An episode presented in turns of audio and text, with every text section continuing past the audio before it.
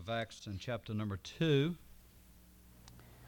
I'd like to address the message to these that are to be baptized tonight primarily, although certainly uh, the Word of God applies to all of us. But I'm speaking tonight on the subject now that I'm saved, what's next? Uh, it does not end with salvation, it only begins. And uh, sometimes we, we lead a person to Christ and, and uh, we forget about them, and then we, uh, we wonder why they don't go on and serve God. And a lot of times that's their fault as, as believers. And uh, anyway, let's, uh, let's begin reading of verse 41, if you will, please. this is the results that happen on the day of Pentecost after Peter has preached. Verse 41 said, Then they that gladly received his word were baptized, and the same day there were added unto them about 3,000 souls. And they continued steadfastly in the apostles' doctrine and fellowship, and in breaking of bread, and in prayers. And fear came upon every soul, and many wonders and signs were done by the apostles. All that believed were together and had all things common and sold their possessions and goods and parted them to all men as every man had need. And they, continuing daily with one accord in the temple and breaking bread from house to house, did eat their meat with gladness and singleness of heart, praising God and having favor with all the people. And the Lord added to the church daily such as should be saved. Let us pray. Father, we thank you for the Word of God. Thank you, Lord, for another privilege to be in your house with your people. Lord, I'd rather be here than anywhere this side of heaven. Thank you, Lord, for the desire to come and the privilege and freedom to come. Thank you that we have a place that we can gather together and a place that we're free. Thank God for America, that we're still free in this land to preach the gospel and worship our God as you direct us. And our Father, I pray tonight as we've gathered for this time that the blessed Spirit of God would bless our time together. moving upon hearts tonight. If there be one unsaved, may they come to know you as Savior tonight. I pray you revive your people. Pray especially for these that have been saved and now are identifying with you in baptism. I pray, oh God, that you would help them to go on and serve you uh, and lead others to Christ. In Jesus' name, amen.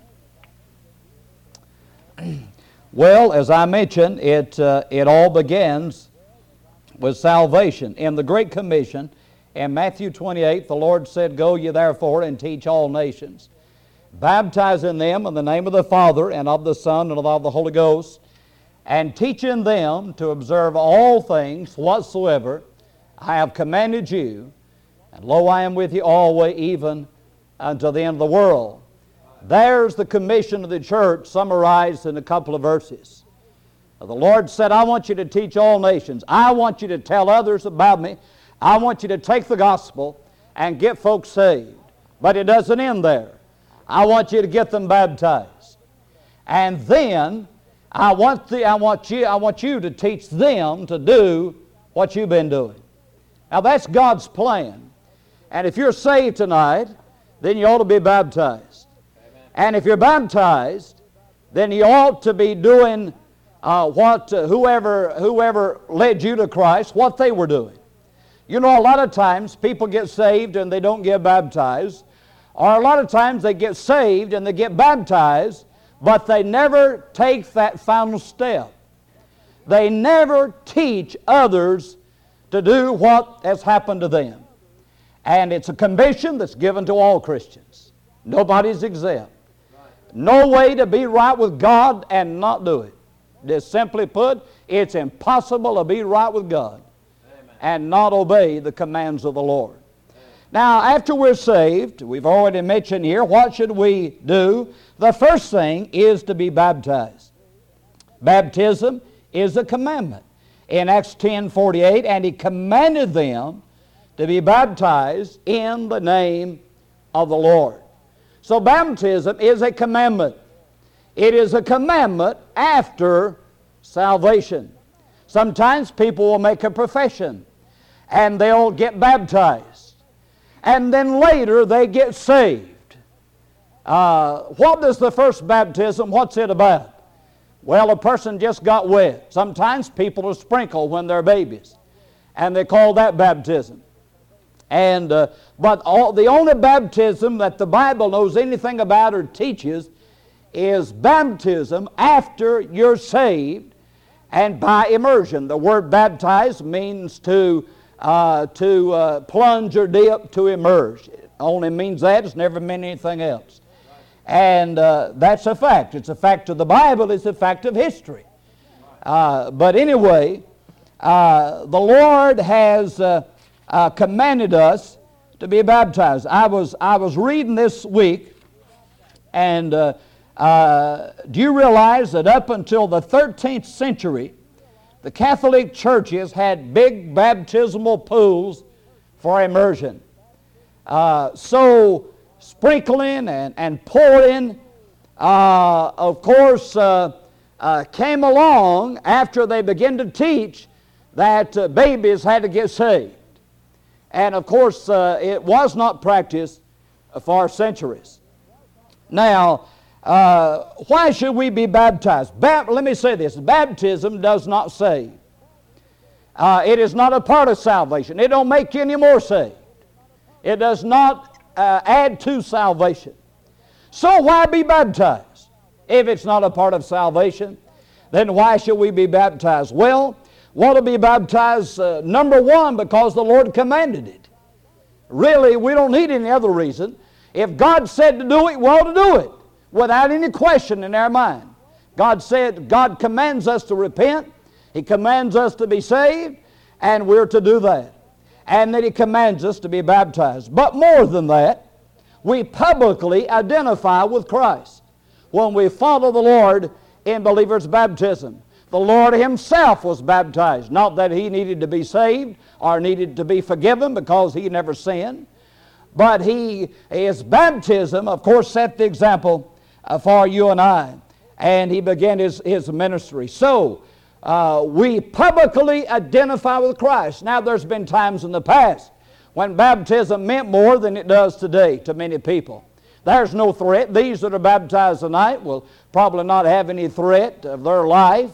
Uh, we're not expecting that uh, because they're following the Lord in believers' baptism. But there was a time when it could have meant imprisonment, it could have meant even one's life. So it really meant something to publicly say, I identify with Jesus Christ. And then we demonstrate our redemption. Though baptism is not a part of our redemption, it is a picture of our redemption. It pictures death, burial, and resurrection. That's why I say the only way you can be baptized and illustrate what baptism is supposed to illustrate is by immersion. What you're saying and what a person is demonstrated is that the old man of sin has died, has been crucified with Christ, is being buried, and is being resurrected. Now that's what, that's what, it, uh, what it illustrates. And of course, if nothing's happened inside, then some water going in the water ain't going to change nothing. But it illustrates that. That's why immersion is the only mode of baptism that can illustrate death, burial, and resurrection. And then we publicly commit ourselves to walk in newness of life. Galatians 2.20, I am crucified with Christ, nevertheless I live, yet not I, but Christ liveth in me. And the life which I now live in the flesh, I live by the faith of the Son of God who loved me and gave himself for me. Uh, Ephesians 2.10, where his workmanship created in Christ Jesus unto good works, which God hath before ordained that we should walk in them. When a person is baptized, they're saying, I'm a, I'm a saved. I've received Christ. He's changed my heart and He's changed my life. And I'm going to be a new creature in Christ Jesus. Baptism illustrates that. Now, in Acts chapter 8, the Ethiopian eunuch was saved, and uh, he come, they come to a certain water, and uh, he says to Philip, What? See, here is water. What doth hinder me uh, to be, from being baptized? And he said, If thou believest with all thine heart, thou mayest. And he said, I believe that Jesus Christ is the Son of God. No one should ever get baptized until they're saved. But everybody that gets saved ought to be baptized. Amen. That's what I believe, I believe that's uh, uh, one of the first steps. I believe that's the, after getting saved, I believe that's the next thing to do is to get baptized. And uh, so, we, uh, what are we to do after we get saved? We're to be baptized. Second of all, we're to become a member of a local church. Now, I believe in the local church. I believe God founded the local church. And, uh, and I, I, believe in it. In 1 Corinthians 12 13, for by one Spirit are we all baptized uh, into uh, one body. And so we become, when God saves us, we become a member of His body, of the, of the one body of Christ, of the true church, if you please, tonight. Becoming a member of this church will not guarantee you a home in heaven.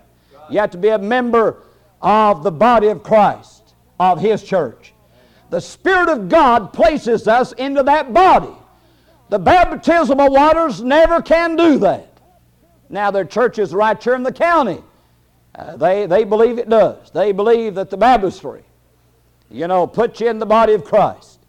That baptism saves you. But I do not believe that, and I don't preach that. Uh, I do not believe it saves you. But as the Spirit of God places us into the body of Christ, so water baptism places us into the local body of believers. And it is a, an, an illustration of the greater baptism of the Holy Spirit. Now, the Bible said here, verse 41, then they that gladly received his word were baptized. That is 3,000 of them. And the same day, there were added unto them about 3,000 souls. Now, what did water baptism do? It added 3,000 unto them. It didn't add them unto Christ, it added them to the disciples. And they were added to the local church. So I believe that we're to become a member uh, of uh, uh, the local church, and we do that through baptism. Now, there are many illustrations uh, in, uh, in the New Testament of local churches. The book of Acts talks about uh, the church at Antioch. And of course, you, you open your New Testament and, and you read what, the, the book of Romans. There's a book called Romans, written of the church at Rome.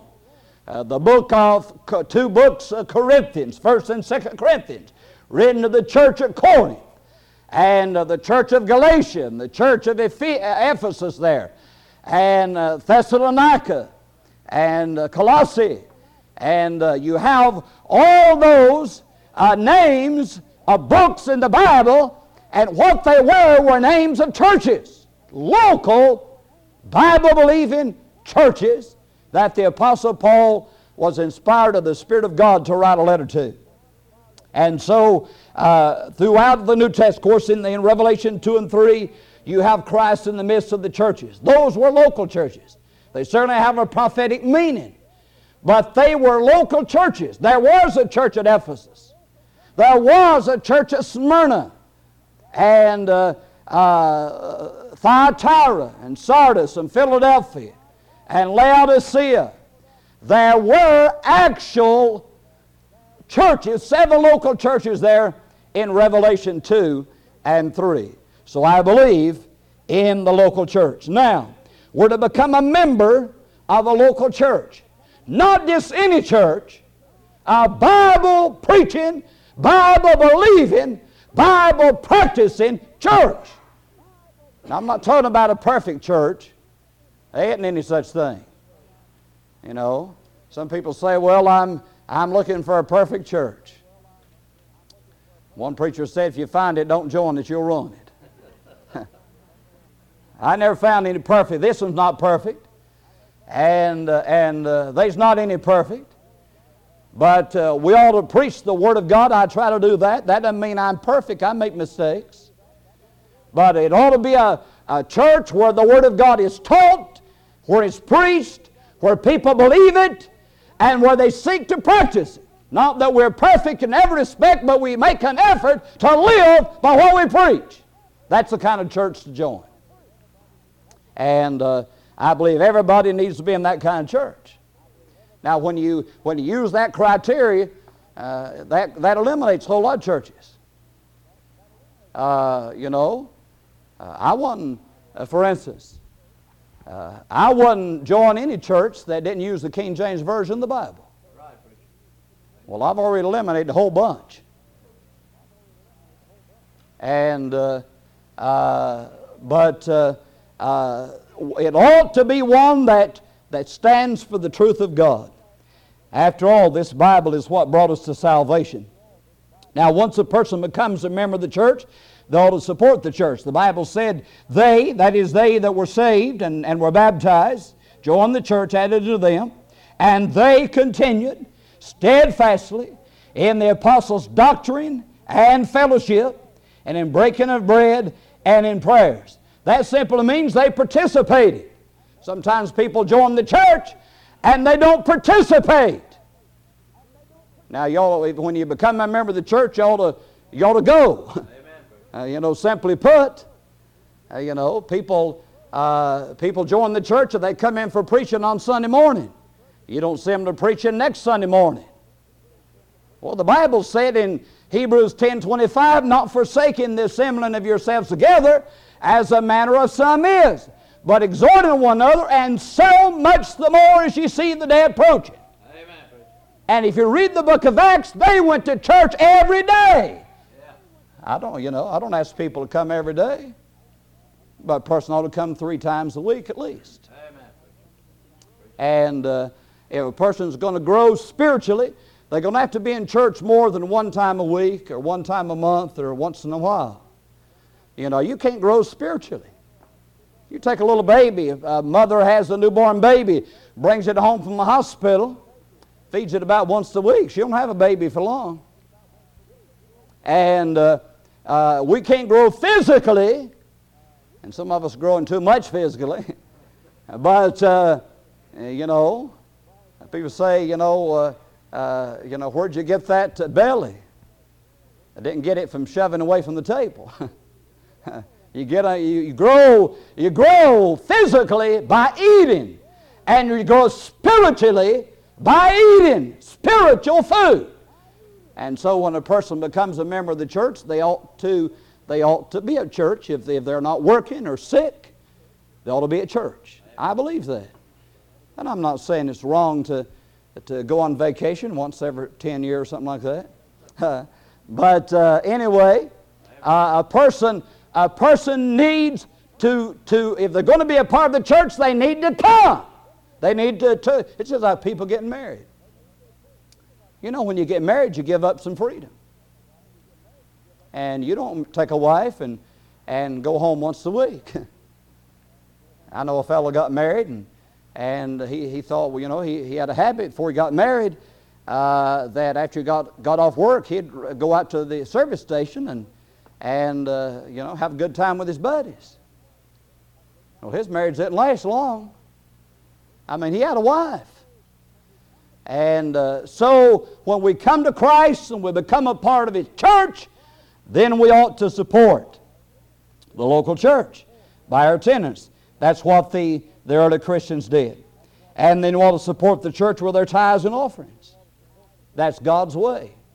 Tithing, how much is a tithe? Tithing's 10%. You don't have to be too smart to figure that out. The tithe is the tenth. If I make $100, 10 of it belongs to God. And uh, I was reading a story about a fellow.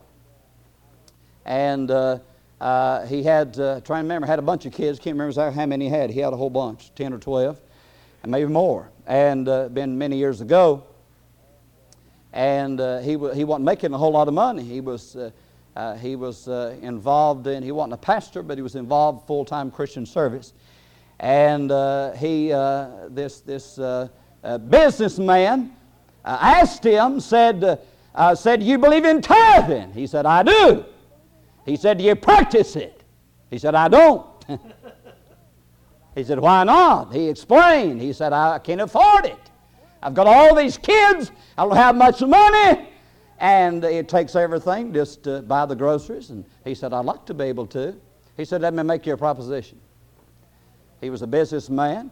He said, I will, uh, if you will start tithing, if you will start believing God for tithing, you give the tenth to God, and uh, you practice that every month and said, uh, if, if you have a need, if you have a lack after you paid the tithe, then use what's left. If you have a need, if you'll let me know about it, I'll take care of it.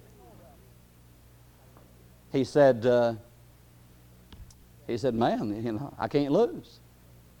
He said, I'll do it. He said, I tried it for a year. Said, no, I never did ask that fellow for any money. He said, God brought in money from here, and God brought this in, God brought some in from over here. And uh, uh, he, he ends this testimony, and uh, he said, You know, uh, the tragedy of it is that I was more willing to trust that businessman than I was God. Think about it. I was willing to take that step of faith because I knew I couldn't lose. He's going to take care of me. But I had more faith in the man than I had in God. God taught me some wonderful lessons early in my, in my uh, ministry regarding this. And God's never failed me yet. Isn't that wonderful? Around 30 years in the ministry, and God's never failed me yet. Uh, when I first started preaching, uh, I, you know, I, I, what I believed, I'd, I'd uh, heard stories, and the preachers, all they preach for is money. And I said, they'll never say that about me. Because I'll work, I'll never take an offering, I'll never take anything. I'll work a full time job, and, and, uh, and I'll pastor. Of course, I didn't realize then that pastoring's a full time job. But uh, uh anyway, we visited these folks and they had a need, and God moved on my heart to, uh, uh, to give them an offering. I gave them an offering. I went that Sunday. I was a young preacher, just starting preacher, preaching, and the preacher uh, had asked me if I'd preach for him, which I did.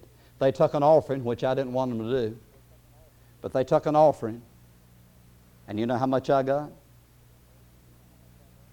To the very penny what I'd given those folks. God taught me a lesson. He'd take care of you. Trust Him. You can depend upon Him. And uh, I know when I first started practicing, I, course, I, did, I didn't know anything about tithing. I was saved. But, uh, you know, when the offering plate was passed, everybody put a dollar in. Some people did, not everybody. and, uh, uh, but uh, uh, I know the pastor in Catawba County, he he said, uh, he said, try it for a, a month or three months, something like that. I challenge anybody to try it and prove God. If God don't do what He promised to do, we'll refund your money. I thought, yeah, can't lose. I'm kind of like the other fellow. I'll try that. Uh, you know, I, I, get my money back, but don't work. well, I've never asked for a refund. And God has proven Himself over and over. Supported by attendance, supported by tithes and offerings. In the book of Proverbs, chapter 3 gives a wonderful promise here. Proverbs 3, verse 9 and 10 Honor the Lord with thy substance and with the firstfruits of all thine increase. So shall thy barns be filled with plenty, and thy presses shall burst out with new wine. God said, I'll, You take care of me, I take care of you. Honor the Lord with the firstfruits a lot of people have questions. What should I tithe? Should I tithe off of the net or off of the gross? The Bible is clear on that. You tithe off of the gross. The first fruits. You know, God had a law in the Old Testament. He said, uh, You bring the first fruits. You know, that there's nothing like that first mess of beans. Is I mean, this tastes better than any of the rest. That first mess of Rocheniers. How many knows what Rocheniers are? Some of you, all you mountain hoodgers, you know what Rocheniers are. And uh, I mean, there's nothing like that first meal. You know what God said? He said, You bring that to me. That first fruits is mine, the best. And sometimes we, uh, we don't give God the best, do we? And so the Lord promises. He said, Thy barns will be filled with plenty, and thy presses shall burst out with new wine. God said, You put me first. You take care of me, I'll take care of you. You believe that? Sure. I mean, all of us have got a thousand times more than we really have to have. We could get along a lot with a whole lot less. The Bible says in Proverbs 11 25, the liberal soul shall be made fat. He that watereth shall be watered also himself. And there are many, many other verses in the Bible that give us uh, some, uh, uh, some wonderful uh, promises. And then, thirdly, what should we do? What to be a Bible and a prayer warrior. I want to say tonight, young people, and to everybody here tonight, you will never succeed in the Christian life and neglect Bible, uh, Bible study and prayer. It is impossible to succeed. I mean, there is no substitute. And the reason, the main reason we're not having the move of God like we could have is directly related to a lack of prayer and a lack of time spent in the Word of God. I can tell a definite difference in my life in relation, in proportion to how much time I spend with God in prayer and Bible study, I can see the difference in my life personally. And I mean, there's absolutely no substitute for it. And when people get saved, I usually tell them to read the book of First John. It has five chapters. That nails down the assurance of salvation. How can I know I'm saved? First John tells us that for sure. Then read the New Testament through. And then after they read the New Testament through, read the Old Testament through. If a person read about three, four chapters a day, they can read the Bible through in a year. And I would challenge anybody that has not read the Bible through to read it through. At least one time. And it certainly is a good practice to do it every year if you can but uh, be a Bible and a prayer warrior. The Bible said in, in 1 Peter 2 and verse 2 As newborn babes desire the sincere milk of the Word, that you may grow thereby. You know how a baby grows? A baby grows by eating. You can't grow without eating. You can't grow spiritually and neglect the Word of God. That's the reason a person should be in Sunday school. They should be in preaching. They should be here Sunday night and Wednesday night.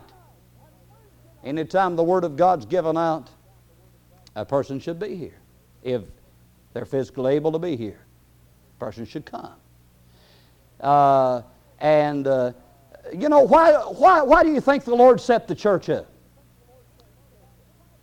You ever thought about it? Why did God do it the way He did it? Do you realize how, as small as their congregation is, how hard it would be for me to visit everybody every week and spend two or three hours with you. You have to be much of a mathematician to figure out that's impossible. And we'd study the Word of God together. And I used to pastor 500 members. That's even harder.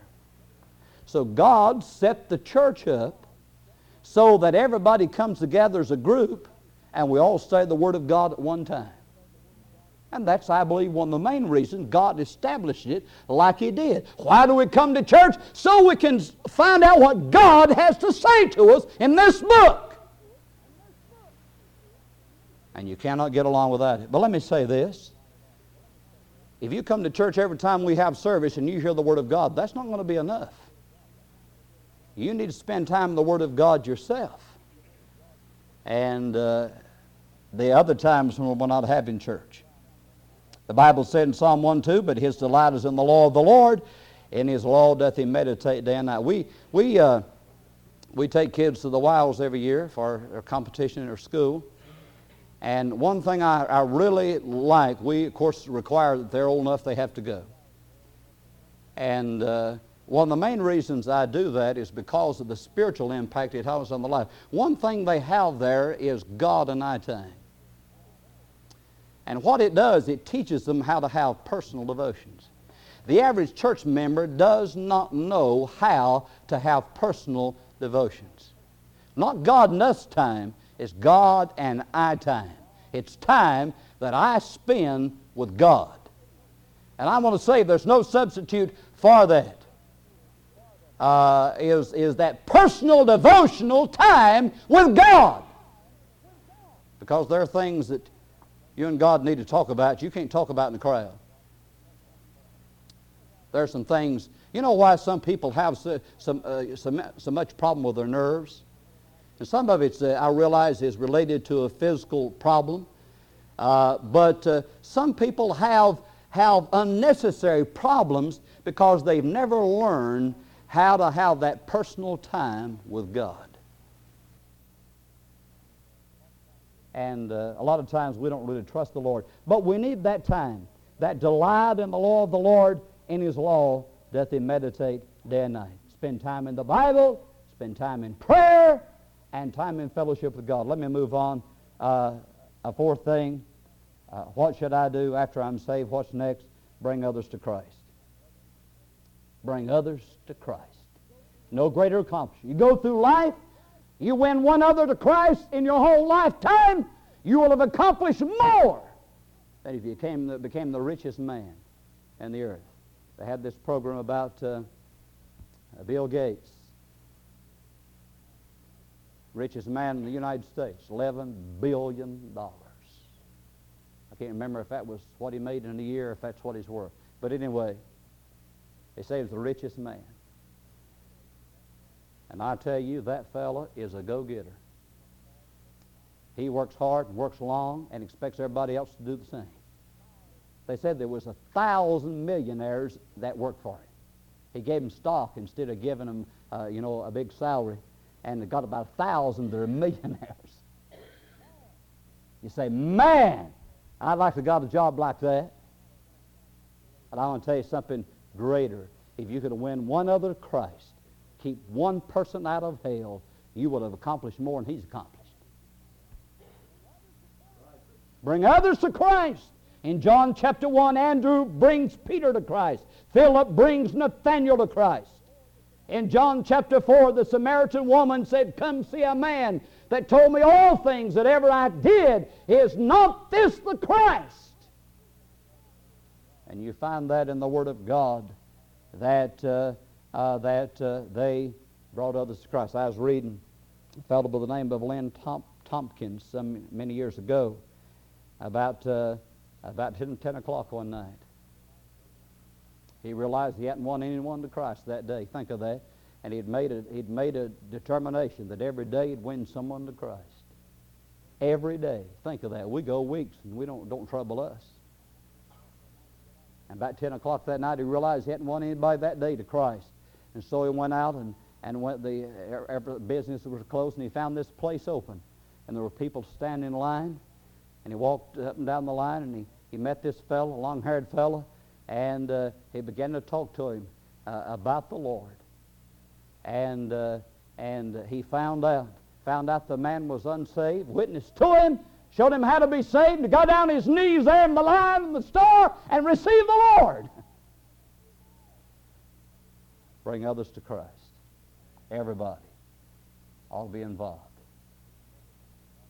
And if we don't ever win anybody, we ought to be trying. We ought to be working at it. There's people you can win that probably no one else can win. And I constantly try to challenge the young people. There's opportunities that you will have as a young person that you will not have when you become an adult. There are opportunities to win people your own age and friends that you know personally, and they won't listen to an adult, but they might listen to you. And take advantage of that time. Bring others to Christ. They're going to go to hell unless they get saved. You need to bring them to Christ and get them saved. Bring others to Christ. And then be submissive to the will of God. Find the will of God, determine the will of God for your life, and do it. The Bible tells us in Romans 12, 1 and 2, the scripture that changed my life.